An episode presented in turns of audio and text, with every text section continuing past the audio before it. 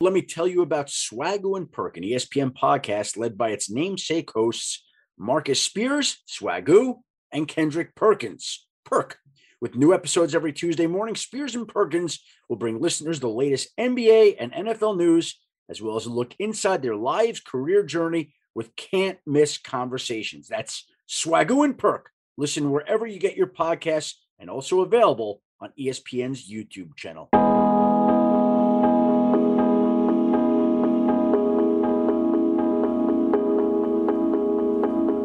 Welcome back to another Adam Schefter podcast. And on today's podcast, we are going to bring the stories of two incredible men that provide inspiration, hope, and perspective. One is Eric LeGrand, the former defensive tackle from Rutgers, and the other is former NFL wide receiver Vernon Turner, whose life story is about to be turned into a movie. As for Eric LeGrand, as we mentioned, former defensive tackle turned entrepreneur, LeGrand's life changed forever in October of 2010 after sustaining a spinal cord injury that left him paralyzed from the neck down.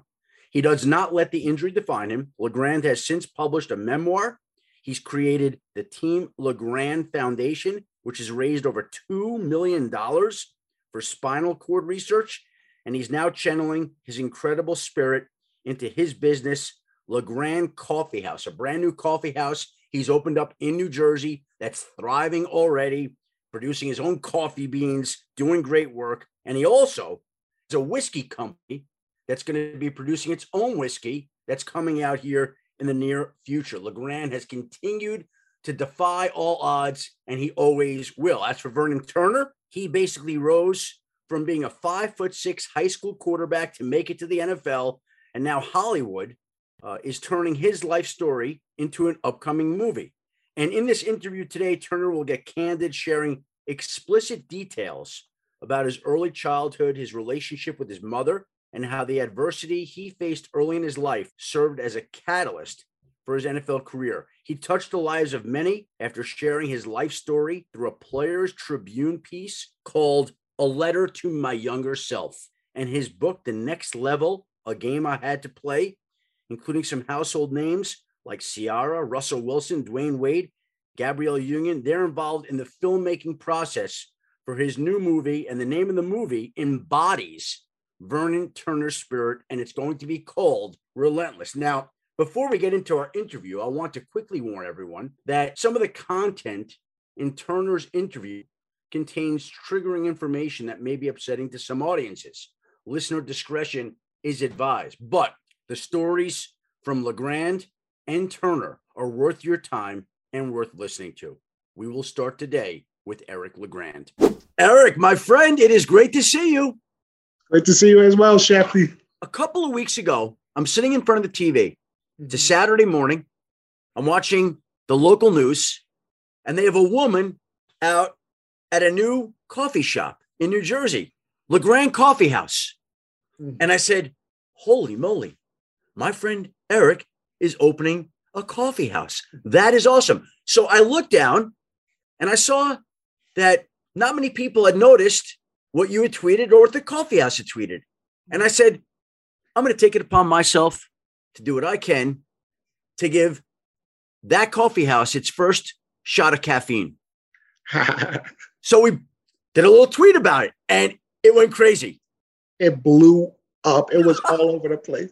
You should have seen my, my marketing director came over to me that day. He was like, Eric, look, look, look. Adam just retweeted and it just keeps on going and going and going. It, it was it, it, honestly that gave me tremendous pride to to do that and to see that you have accomplished all that you have. In addition, it's not only the coffee shop, you're also working on your own brand of whiskey, is it? Yes, I am. I got my own whiskey coming out this fall. You know I don't stop, Adam. Come on now. So tell me about the coffee shop and tell me about the whiskey. How does this happen? So during the pandemic 2020, everyone was at each other's throats, as you know. And I'm trying to figure out how can I bring people together? Like what is like what brings people together in a community? And I'm like, well, what do people want and what do they need? I said, ah, coffee. So I said, let me try my first cup of coffee in August of 2020. Never had a cup of coffee before that. And I tried it and I was like, whoa, this is actually some pretty good stuff. So I went and I hired a business advisor, learned all about the business, learned the ups and downs of the business. I uh, launched our online store in January 2021 and built all the way up the brick and mortar till we opened up on May 14th of this of this past month. And here we are now with LeGrand Coffee House nationwide. Nationwide. Yeah, we've been selling we've been selling our coffee on through our e-commerce for a year and a half, and we've sold to all 50 states already. And it's doing well. It is doing very well. It's doing very well. But now we got the brick and mortar to invite people to, so we're happy about that. So what's it like having a coffee house? Like, do you go there every day? What's the vibe there? What's the deal, Eric? Yeah, I go there. I'm pretty much there every afternoon. You know, most of the time, just checking in, interacting with our customers. Now we've been open for three weeks, so we're getting it, getting a little flow of things. We're starting to get our regulars and whatnot. So it's been it's been a lot of fun. I'm getting to know everyone's name in the community, just all the things that they like to enjoy about the coffee world. What gave you an interest in coffee? I just felt, you know, because people really like it, they enjoy it, and it brings people together. So I'm saying, when you come to New Jersey, I want LeGrand Coffee House to be a destination that you meet up with an old friend that you haven't seen in years. That you say, you know what, I got to get on the train coming from New York City and hop right off the train in Woodbridge and get a, a cup of coffee just to support the business. We made it fully ADA accessible, so we welcome all types of people with disabilities or abilities. You can come and be comfortable at LeGrand Coffee House, and also get great coffee. I'm not going to give you no dirt water now.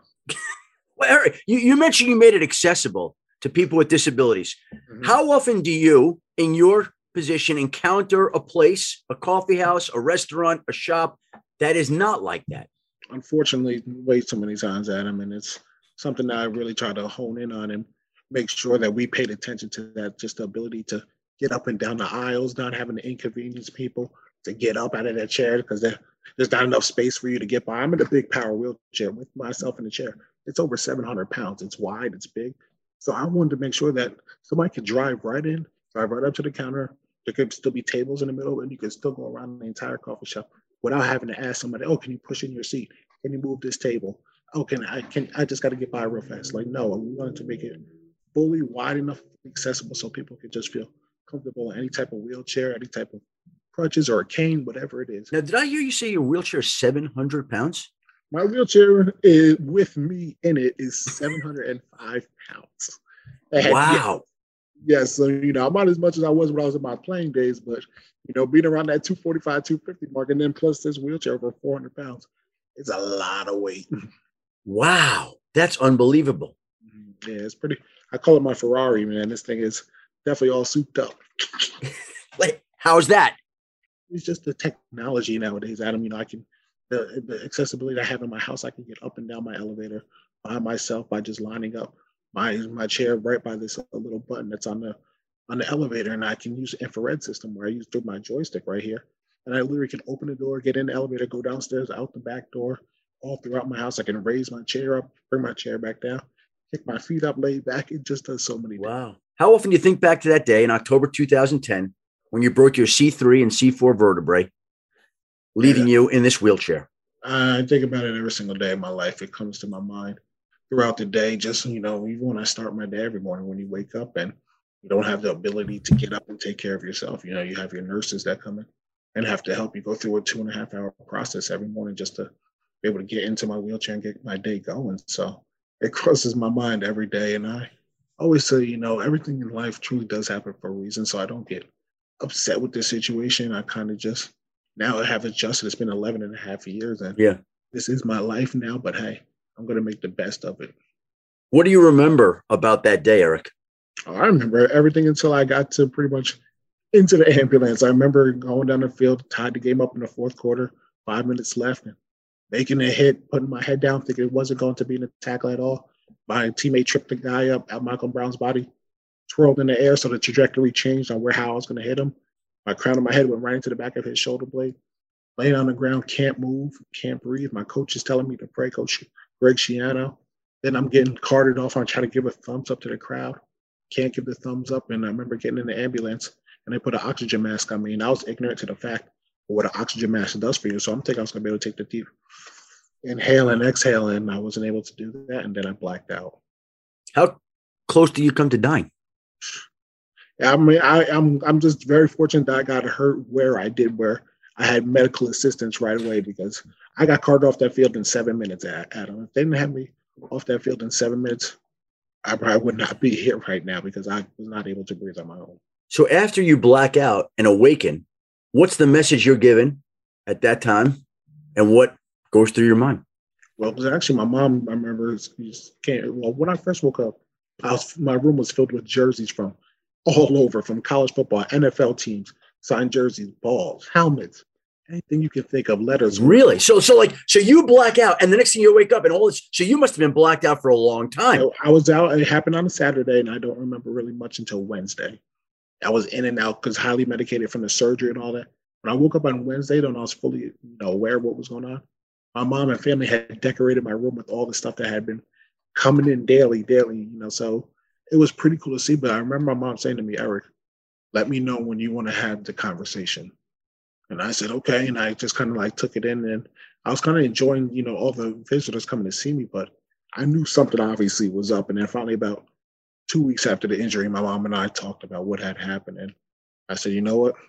It's time to grind. The only way I know how to fight is just is to keep on pushing forward, keep my faith high and staying strong. I always had obstacles against me. So you did not know your fate until two weeks after the injury was sustained. Is that accurate? Pretty much, yeah. I, I like I knew I knew something was up. I, I I'm on a ventilator. I can't move. I got tubes coming at me every which way. I'm in a neck brace. So I knew something was up, but I didn't know the extent of my injury. That I fractured my C3, C4 vertebrae, and what the doctors had told my mom: never walk again, never breathe on his own, never eat solid foods. And they were hoping I was strong enough to make it through the surgery. So, what are those things are you doing today? You're breathing on your own? I, I came off the ventilator five weeks after my injury. I was breathing on my own. Uh, eating solid foods. He came off came off the those feeding tubes uh, I want to say a month into my injury, a month and a half, and I was able to eat a full Thanksgiving meal with my family, and I got it hurt on October 16th. Then I started moving my shoulders, getting a full range of motion back in my neck, so I get twitches in my fingers and my toes every now and then. So it's you know it's it's it's happening slowly, but I still keep the faith and keep on keep my body ready for when we do find that cure. You're gonna walk one day. I truly believe it. I truly believe that I'm gonna go back to MetLife Stadium, lay back down on that 25 yard line, get up and run, walk, crawl, whatever I can do. But my goal is to finish that last play. Do you have visions of that on, on, on, on any kind of regular basis, Eric? I do, and it's funny when I dream, Adam. I'm not in a wheelchair. Never in a wheelchair when I dream. I'm always up and walking. I sometimes I have limitations. Like I'll, I'll walk up to a stairs and say, "Can I walk up these stairs right now?" Or "Can I throw this ball? Can I catch this ball?" But I'm never in a wheelchair in my dreams, which is it kind of is it's an amazing feeling, but also very weird at the same time. What's that like? What do you ever wake up and think like I should be walking? Like because I've had many vivid dreams like that too, and they're they're so real, right? It's, it feels so real, and then obviously you wake up and you come back to reality of what you know the extent of your injury is, but it's still I enjoy those dreams because it's just like you're living freely, doing whatever you want to do, and just being able to control your body again, it feels great. So I I don't wake up disappointed. I kind of just back to reality, but it's a good place that you look kind of look forward to those dreams. Do you feel sorry for yourself ever? Do you allow yourself to get there, or are you too upbeat, optimistic, and determined to allow yourself to even go there? Yeah, there's no feeling bad for myself. I've never my entire life felt bad for myself on anything that I've that really? I've done or yeah, where I got down on. I mean, this injury, yes, it happened to me. But I know my situation where I am today, millions of people would love to have this platform and be able to do what I do. To be able to have this conversation with you right now, you know, you kind of get a reminder of it and uh, just a daily affirmation of how blessed and how fortunate you are when you see other people's situations and how their life was flipped and turned upside down and they don't have anybody there supporting them. So I don't take what I have for granted. And I'm going to use all my resources as much as I can because I know so many people wish they could. And I'm trying to give them that ray of hope, knowing that if I'm out there doing it, you guys can too. Just have the faith and just use whatever you have around you, all your support system, and go out there and be the best you can be. Where does that positive outlook come from, Eric? I've been like this honestly my whole life. I've always been that happy, go lucky guy, light up the room, you know, the life of the party, getting everyone pumped up during the football games and, and in the locker room. And I said to myself when I got hurt, I said, Eric, you're 20 years old. God willing, you live many more years. I don't want to be miserable. I don't want to be upset. I don't like confrontation. I don't like to be down. Live your life still as who you are. And it's the best thing I did because people all the time say that. Hey, how are you so positive, optimistic? I'm like, what you see is what you get. I don't put on a front for anybody. I am who I am. This show is sponsored by BetterHelp. We all carry around different stressors. I do, you do, we all do, big, small. And when we keep them bottled up, as I sometimes have had happen in the past, it can start to affect us negatively. Therapy is a safe space to get things off your chest and to figure out how to work through whatever's weighing you down. It's helpful for learning positive coping skills and how to set boundaries. It empowers you to be the best version of yourself. It isn't just for those who have experienced major trauma. If you're thinking of starting therapy, give BetterHelp a try. It's entirely online, designed to be convenient, flexible, and suited to your schedule. Just fill out a brief questionnaire to get matched with a licensed therapist and switch therapists anytime for no additional charge. Get it off your chest with BetterHelp. Visit betterhelp.com slash Adam today to get 10% off your first month. That's betterhelp, H-E-L-P dot com slash Adam. Two guys drove to work. Neither guy wore a seatbelt. One guy got a ticket. One guy didn't. The same two guys drove home. One guy wore his seatbelt. One guy didn't. One guy made it home. The guy not wearing his seatbelt didn't. Don't risk it. Click it or ticket. Paid for by NHTSA. You know, I have a friend, we have a mutual friend, right? Yes, Alan Brown, right? Who's in a wheelchair, who I was with the day that he had his accident. And he is the most remarkably upbeat, positive outlook kind of guy that you could ever want to talk to. And as I listen to you, you remind me of him. And I always think that he's going to walk. And that's why I think you're going to walk because they're making progress with him all the time. They're doing experimentation with him. And he now, what, can feel his fingertips, right? He can Yes. move his fingers. Is that, that that was the latest Mhm. experiment that they had done with him recently? Alan, I call him the grandpa of the of the spinal cord injury. He got hurt all the way back in the 80s when there wasn't much research being done compared to where we are now. As you see him still pushing every day, going through the studies and getting getting things back even, you know, 40 years after an injury. And it's it's pretty remarkable to see how far he's come along. And it just gives you hope and belief that we are doing the right thing. The research is happening. We just got to keep on funding it, raising the awareness, bringing people around it because one day we want to live a world like Christopher Reeve said, of wheel- empty wheelchairs, and we're going to get there. Every time there is an injury in football at any level, he texts me. What do we know? What do we know? He's always very concerned, mm-hmm. looking out, wants to talk to people who are injured, wants to be an inspiration. And again, I have so much respect for both of you guys for the way that you handle yourselves and the way you carry yourselves. It's, I, I tip my cap to you. Thank you. I, I really appreciate that because I remember when I first was injured, Alan was right, reaching out right away through the Christopher Dana Reeve Foundation to my mom, my family.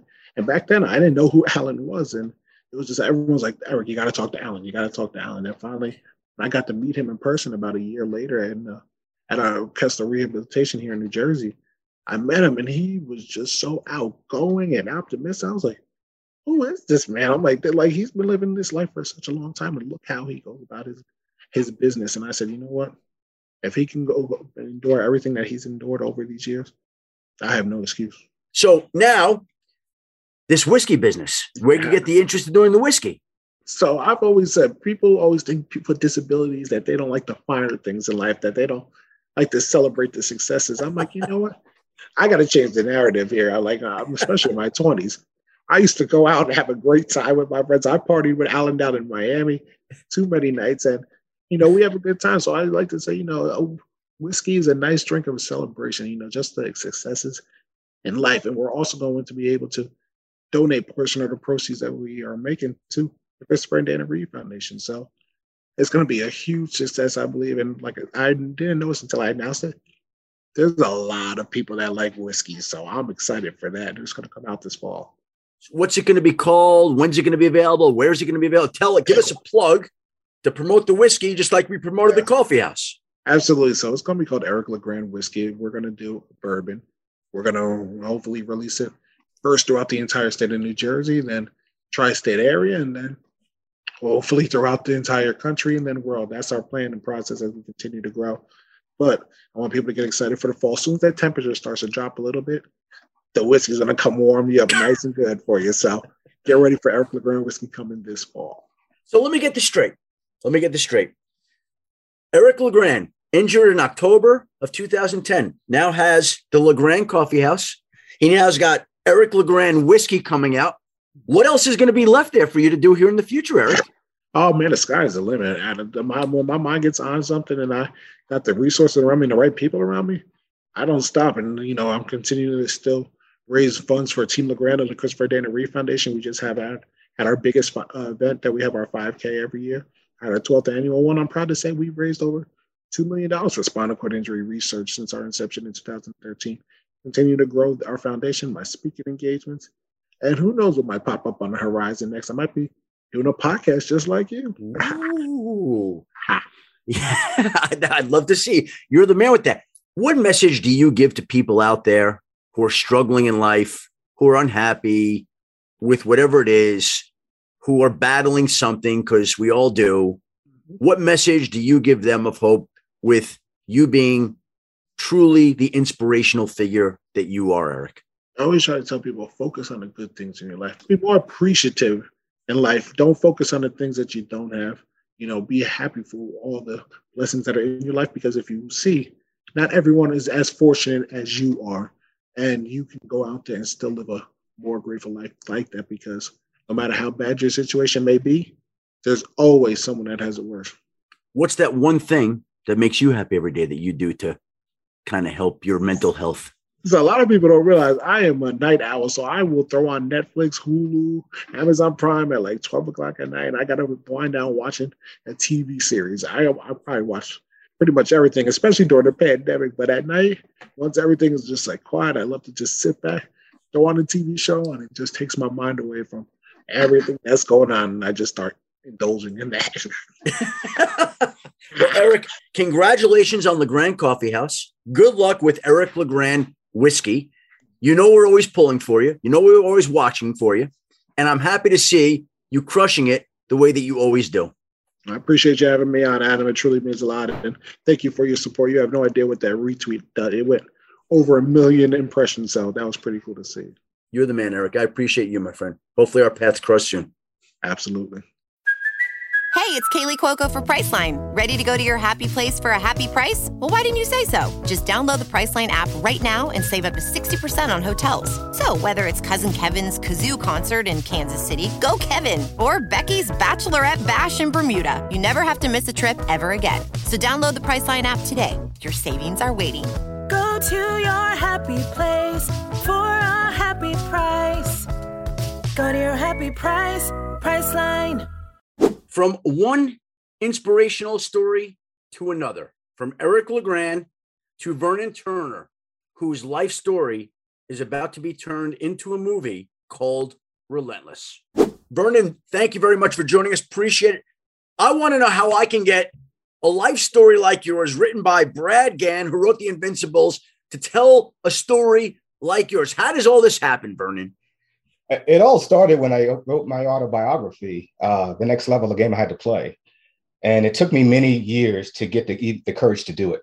Um, really? In fact, it was The Blind Side, We Are Marshall, Rudy, Invincible. It took all of those stories for me to gain the courage to actually, in 2010, write my autobiography. And it got into the right hands, got into Derek Jeter's hands, actually. And Derek Jeter took it over. And the next thing you know, I wrote a letter to my younger self, my 15 year old self.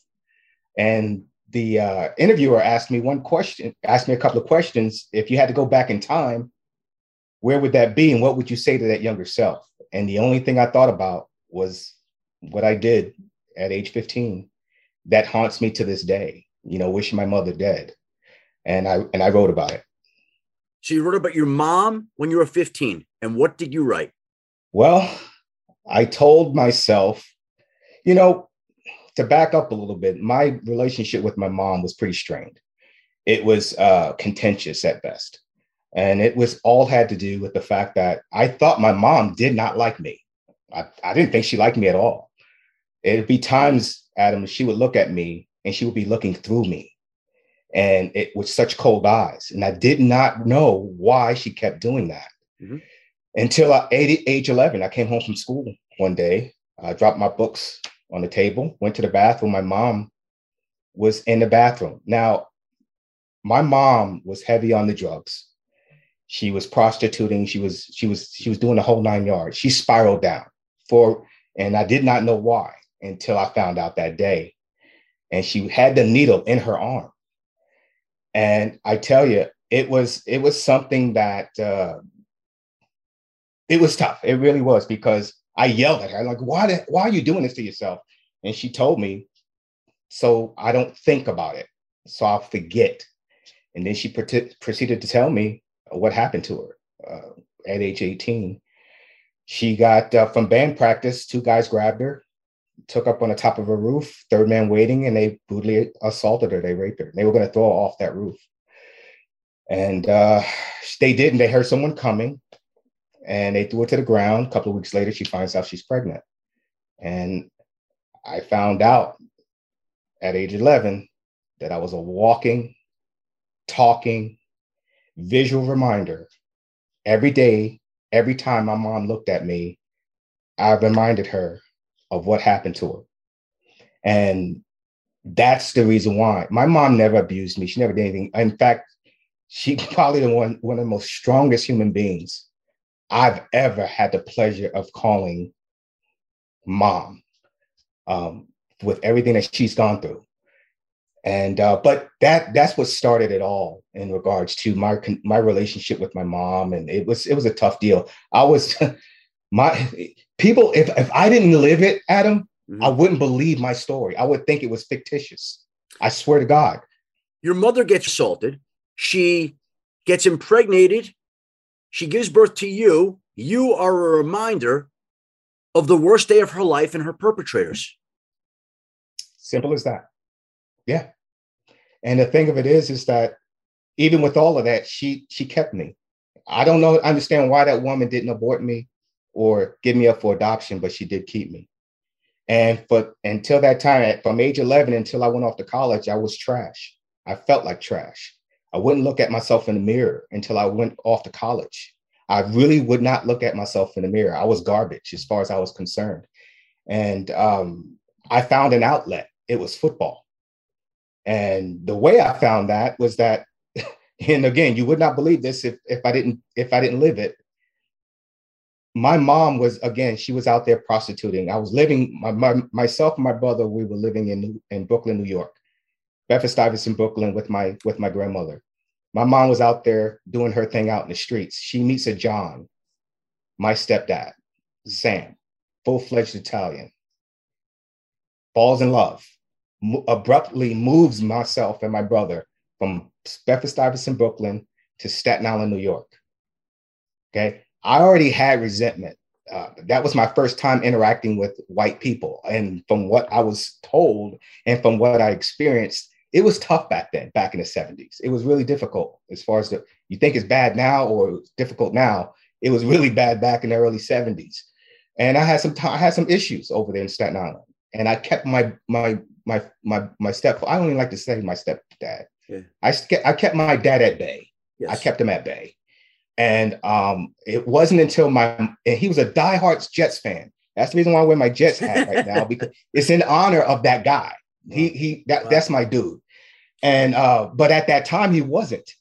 He wasn't. And my mom forced me. He was a diehard Jets fan, at season tickets. My mom forced me to go to a game with him. It was a preseason game against the Chicago Bears. Yeah. And it was Walter Sweetness Payton. And that's when I fell in love with the game because he played the way I felt. Well, that's what I want to know. How does somebody with your upbringing, your background, somebody who comes to think of himself, to use your phrase, as trash throughout his childhood, go on to become an undrafted free agent who plays eight years professionally, six in the NFL, and two in NFL Europe. How does that happen, Vernon?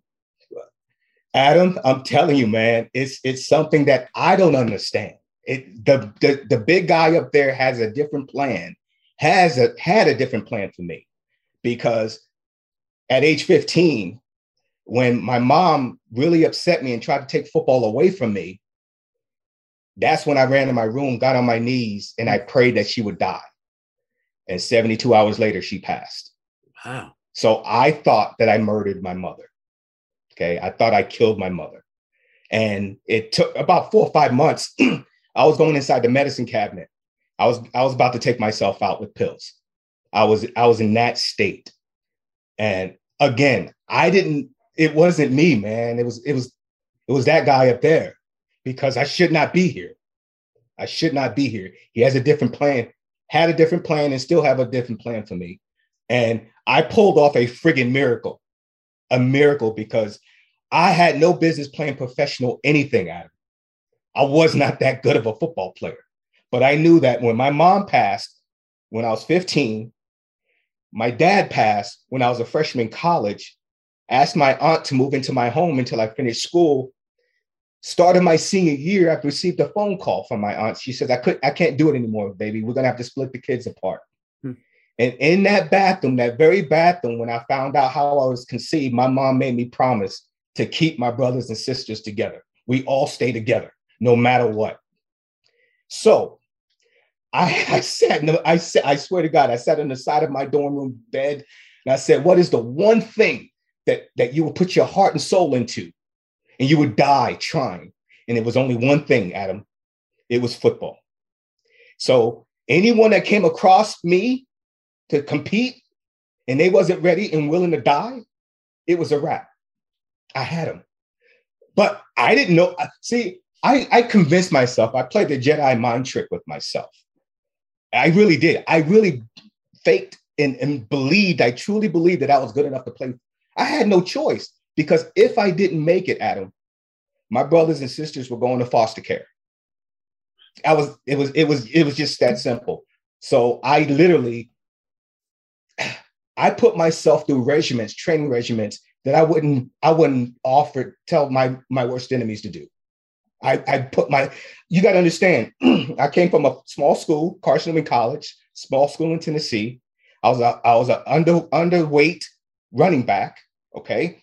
And then when I decided to play pro, I had to learn two positions I've never played before. I had to learn how to play wide receiver and return specialist. Hmm. Didn't play those positions before, and I'm going to play it at the elite level. Think about it at the elite level. I'm telling you, I pulled when this film comes out, God, God willing, when this film comes out and people see Brad Gann did such an incredible job depicting my story on script. When does the film come out, Vernon? We're still in pre-production right now. Okay. And in fact, I just finished a segment uh, with the NFL Films. They're doing a, a mini feature on me. Okay. And that's going to air in September. And um, I'm pretty nervous about that because that was a tough that was a tough film for me.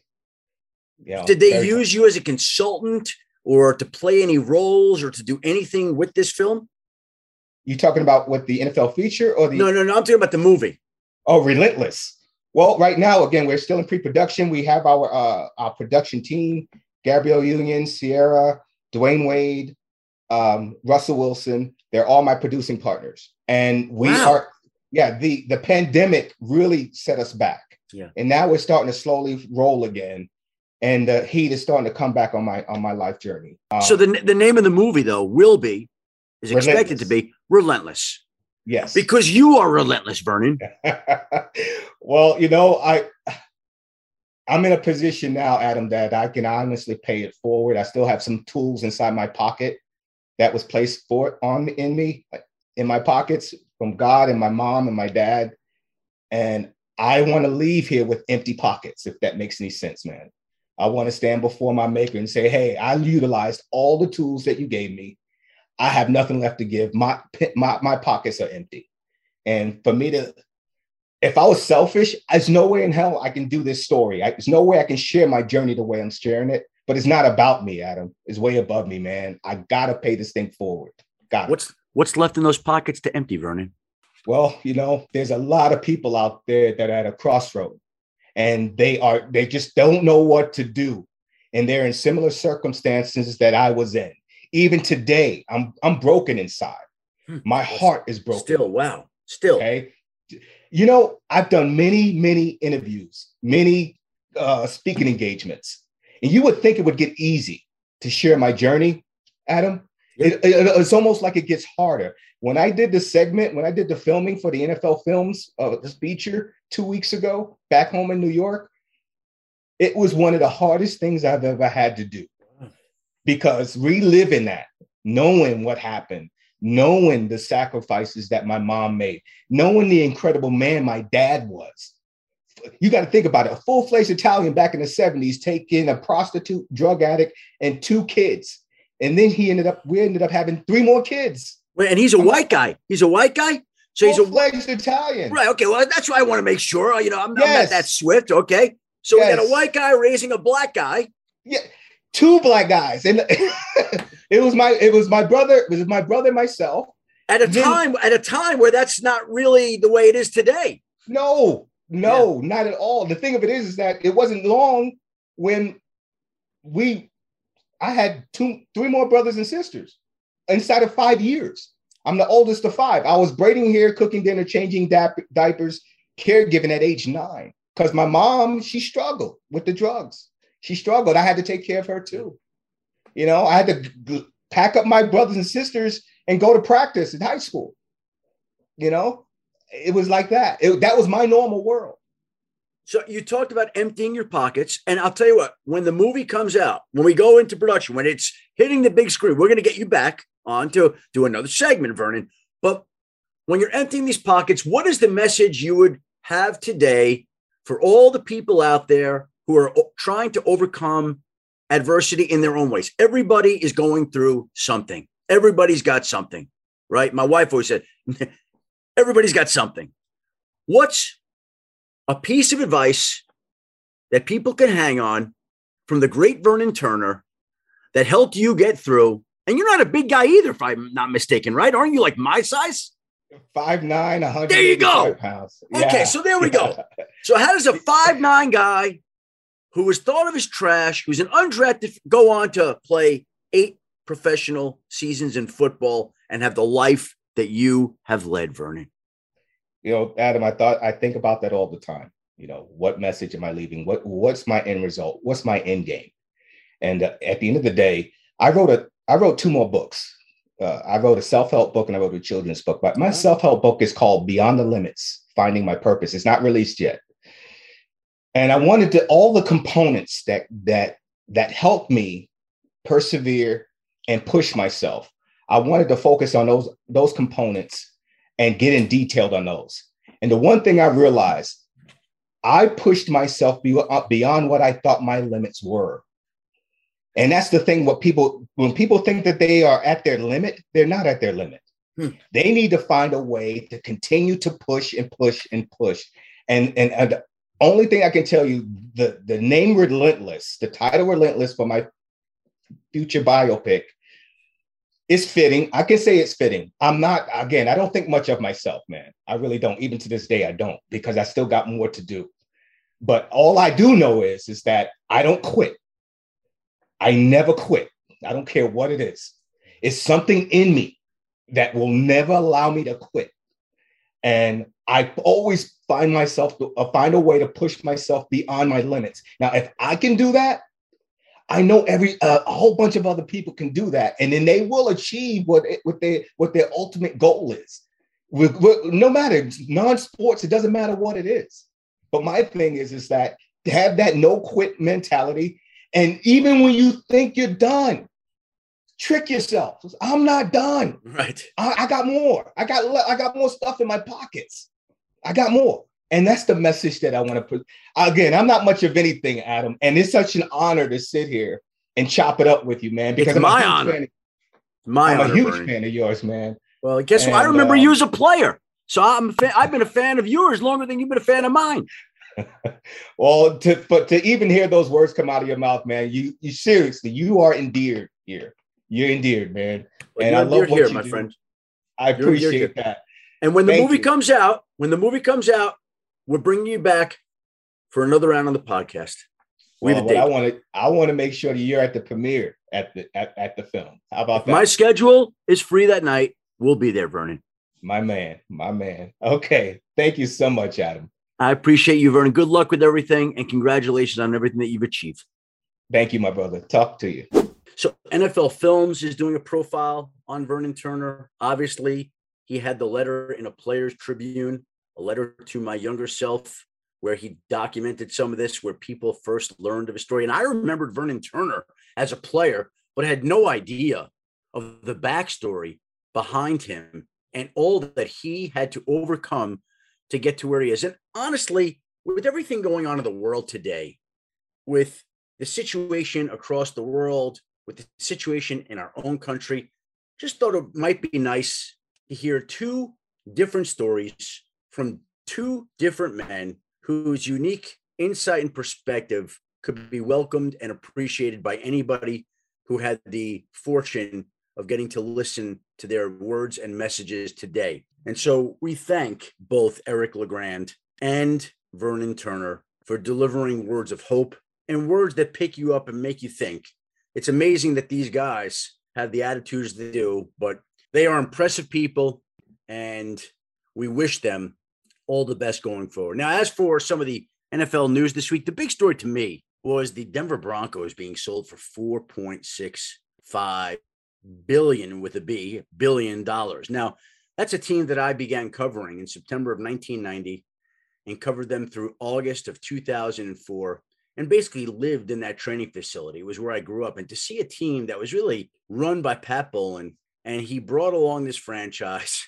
And it's amazing to think about, right? When I went in there, I remember Pat Bowlen bought the Denver Broncos in 1984 for $71 million. $71 million. And then some 38 years later, they sell for $4.65 billion. Pat would enjoy that if he were alive today. Pat would get a kick out of that. He was a great man and he was a great businessman and he had this icy look to him. But there really was such a warmth to that guy. And I can't tell you the number of times that I'd be in that building late and he would invite me to his office and we'd sit around late in his office just talking about the team, his family, life in general.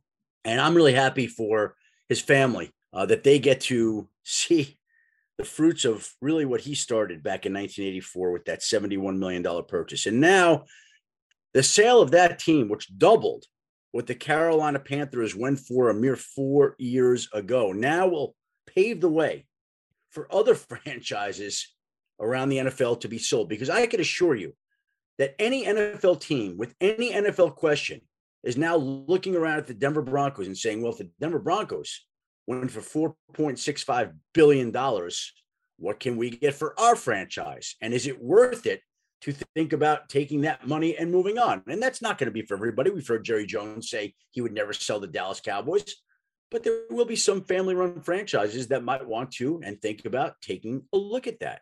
And we'll see how that impacts the league going forward. I also think it will not be easy to find bidders, buyers like the Waltons, where they can just write that check and it's no big deal. $4.65 billion. Sure. Why not? Easy. But there's no doubt that that transaction will have a large impact, not only on the sale of future NFL franchises, but maybe franchises all around sports. And it started with my friend, Pat Bowlen, man who bought that team, incredible investment, $71 million. Think about that. What percentage? We'd all be so grateful if our investments appreciated at the same rate as the Denver Broncos from 1984 to 2022. All right, I want to thank Eric LeGrand, the great Eric LeGrand, for giving us some of his time this week. I want to thank Vernon Turner, the great Vernon Turner, for giving us some of his time this week. I want to thank my producers, Christina Buswell, Sarah Abbott, for helping me put this together and bring this to you this week. And I want to thank you, the listener, for tuning into another Adam Schefter podcast. Please join us again next week when we are scheduled to be joined by the man who is expected to be the color analyst for this year's Super Bowl, Greg Olsen. Tight end U is assembling in Nashville again, and Greg Olsen will be here to talk about that and becoming the number one analyst at Fox, succeeding Troy Aikman, who comes to ESPN and stepping into some rather large shoes. But if anybody is up to it, Greg Olsen will be. And he'll be here next week uh, to talk about his current situation. Until then, have a great week, everybody. Be well and stay safe. Two guys drove to work. Neither guy wore a seatbelt. One guy got a ticket. One guy didn't. The same two guys drove home. One guy wore his seatbelt. One guy didn't. One guy made it home. The guy not wearing his seatbelt didn't. Don't risk it. Click it or ticket. Paid for by NHTSA.